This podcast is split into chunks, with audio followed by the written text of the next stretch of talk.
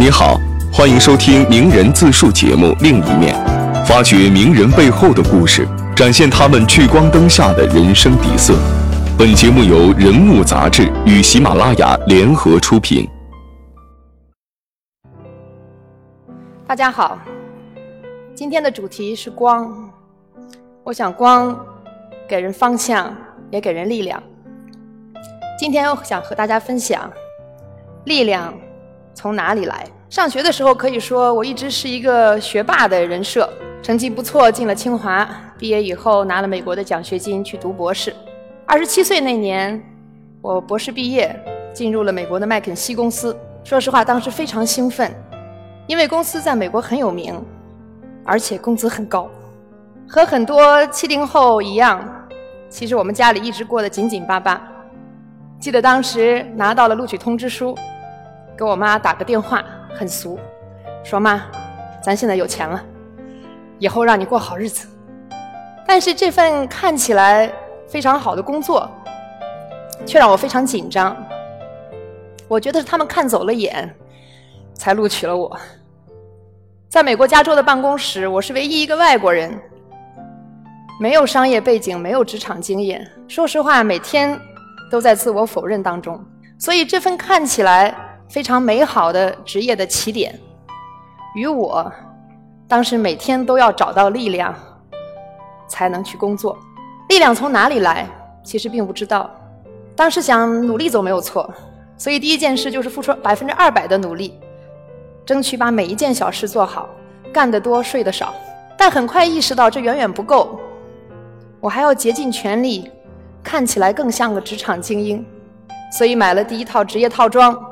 换了发型，学会化妆，每天戴上面具，让自己看起来更像一个圈内人。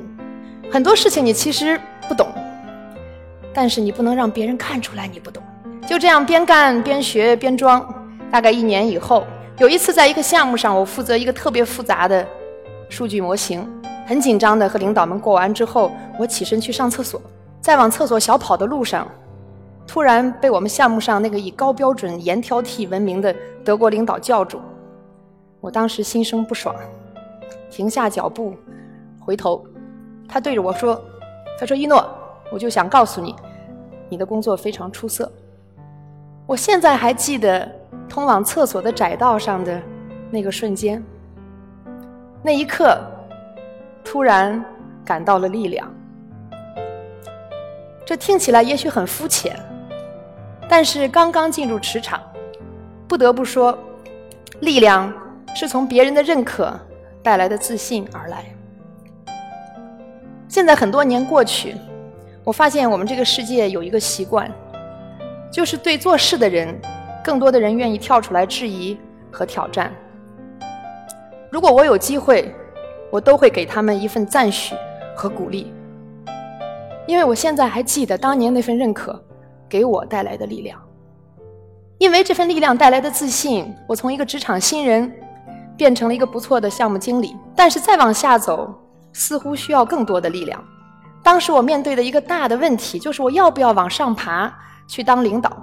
当时我对这个想法是抵触甚至厌恶的，甚至因为看不惯公司的领导不公平的对待同事，对公司产生了怀疑。暗下决心要愤然离职，但是经过了很多苦闷、纠结和挣扎之后，发现了一个浅显的道理：当你对现有的体系不满，认为自己坚持的东西是对的时候，其实想让自己坚持的东西成为更普遍的现实，那唯一的路径就是在现实的环境里自己成功。想明白那一点，我想我又有了新的力量。我的力量是这份我想带来的自觉。所谓自觉，就是你可以愤怒，但是你不要抱怨。想要什么样的环境，就自己动手去创造它。因为这份转变，我从一个优秀的员工变成了一个领导者，几年之内成为了麦肯锡的合伙人。到了二零一五年。我成为合伙人的第三年，那时候在这一个公司已经做了十年。当时在美国，作为一个女性亚裔的合伙人，说实话，事业是未来可期。但是我如果诚实的问自己，你迷茫吗？还有理想吗？下一个十年准备怎么过？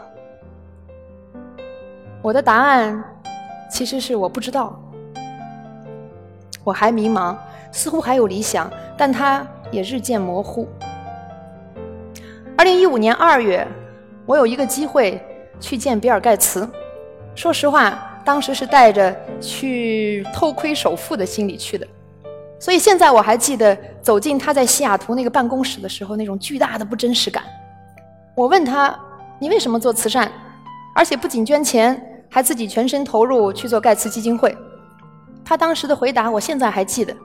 他说：“你知道吗？当年我认为我们这个世界是有人各司其职的。我作为微软的 CEO，就要把我的公司管好。全球健康的问题有世界卫生组织，不是吗？”粮食的问题有世界粮农组织不是吗？那世界安全的问题不是有世界国联合国的安理会吗？但是后来我才发现，事实并不是这样的。我才发现，在这个世界上影响数亿人的重大的问题上，存在着巨大的真空。他当时举了一个例子，是疟疾。疟疾是一个蚊子传染的疾病，每年都有很多很多人得病。我们在中国曾经有几千万人得病。严重的会导致死亡。由于咱们中国优秀的疾控工作，现在这个病在中国已经接近消亡，所以可能很多在座的朋友并不知道。但是就是今天，在这个世界上，还有三十亿人受到它的威胁，每年有两亿人得病，五十万人死亡。更可怕的是，这其中死亡的百分之七十是五岁以下的儿童。面对这么一个危害重大的疾病，全世界对它的研发的投入是多少钱呢？是五亿美金。听起来这个数字也许很大，但是我给你一个对比，我们全世界每年对男性谢顶的研发投入是多少呢？二十亿美金。可能看到这些数字，你就会明白，疟疾肆虐，危害生命，但是主要在非洲和欠发达的国家，为他研发药物无钱可赚，无利可图。所以一方面市场的机制非常强大，但是在世界的边缘，市场无法为穷人服务。听到这个例子的时候，我突然意识到，我以为我见过了整个世界，但是我见到的实际上是一个市场可以运行的中产阶级的世界。在这之外，还有广大的为贫困和疾病所困，一个不让人那么愉悦，但是非常真实的世界。盖茨也看到了这个世界，但更不容易的是，他又往前一步问了一个问题：说我能为这个世界做什么？所以他自己捐钱。成立基金会，而且全身投入，收集数据、制定战略、投资人才、探索创新的机制，希望能解决这些问题。但是，当你面对的是这些世界范围里的大问题的时候，他就发现，哪怕作为世界上最富有的人，他的财富也是远远不够的。所以，大家可能没法想象，作为一个世界首富，他其实最经常的形象，是在世界各地。奔走呼号，要钱。当时我坐在西雅图的办公室里，午后的阳光温暖的照进来，打在我的脸上。那一刻，我意识到，这次以看首富的猎奇心理开始的旅程，会改变我人生的轨迹。从那之后，我离开麦肯锡，加入了盖茨基金会。也把全家从美国搬回中国。这并不是一个职位更高、薪水更高的工作，但是我突然觉得非常有幸，能够去面对这个真实广阔的世界，能把自己这些年来在商业领域的经验和训练，在解决中国和全球的这些健康和贫困的问题上出一份力，这又何尝不是人生之大幸？我想那时候，我在盖茨身上感受到的力量，是看到真实的世界之后的选择和担当带来的力量。那时候我三十八岁，有三个孩子，两个男孩，一个女孩。那个时候他们是六岁、四岁和两岁。回到中国，和所有适龄孩子的父母一样，我开始为他们寻找学校，也同时意识到陷入了一个困境：国际学校在中国把孩子当外国人教养，我不认同；公立学校又很多深陷应试的泥潭，有些做所谓的全人教育的精英学校，在城市郊区豪华封闭的校园里，我觉得做不出来真实的教育。但更可怕的是，如果你看所有这些表面看起来非常不一样的学校，背后其实都是一个逻辑，就是残酷的竞争和淘汰。在焦虑中，很多家庭付出了大量的精力和金钱，甚至是家庭成员经常是妈妈的个人发展的可能性。在痛苦和焦虑中，把孩子熬成一个可以上中国或者美国名校的人。而更可悲的是，哪怕你成功了，你的成功意味着一百个人的失败。我走出校门二十年，现在回头发现，其实我们的孩子还是在千军万马过独木桥，只不过这个战场从原来的高考扩展到了世界范围的名校，还是一将终成万骨枯。我也意识到，这二十年来，我各种各样的职业经历，其实让我一直在。教育的终点，回看教育，这些成功的孩子我见过，有些的确成功，但是大部分在光鲜的简历下面是一个虚空的自我，他们不知道自己是谁，想要什么，能做什么，而且更可怕的是，还有那一百个你看不到的人。所以我想，我们有没有可能从根本上改变我们的教育思想，从淘汰到成全？能不能做尊重孩子、善待儿童的教育，去培养内心充盈、热情生活的下一代人？我们经常说教育是为了美好的生活做准备，但有没有一种可能性，教育本身就是美好生活？每一个孩子、家庭和教师都能在教育中感受到快乐和成长。我从美国回到中国，还有一个执念，就是我们有五千年的历史。有没有可能在我们自己的土地上，做世界上最好的教育？我们自己培养自由、多元、充满创造力的下一代人。所以，二零一六年，我以个人的身份开始探索依土教育，希望用社会创新的思路去重构教育的生态，做以儿童为中心的教育，以教师为中心的学校和以学校为中心的社区。希望用一种社会参与的方式，探索一条通往未来的路径。如何探索？其实理念上很简单。想要内心充盈的孩子，首先要有内心充盈的成人。许多人加入我们，有从教多年、心怀理想的教师，有名校毕业放弃了投行或者商界的年轻人，有大学老师，有工程师，有艺术家，有创业者。但这所有的标签后面有一个共同的特质，他们是朝气蓬勃、热爱生命、勇于创造的一群人。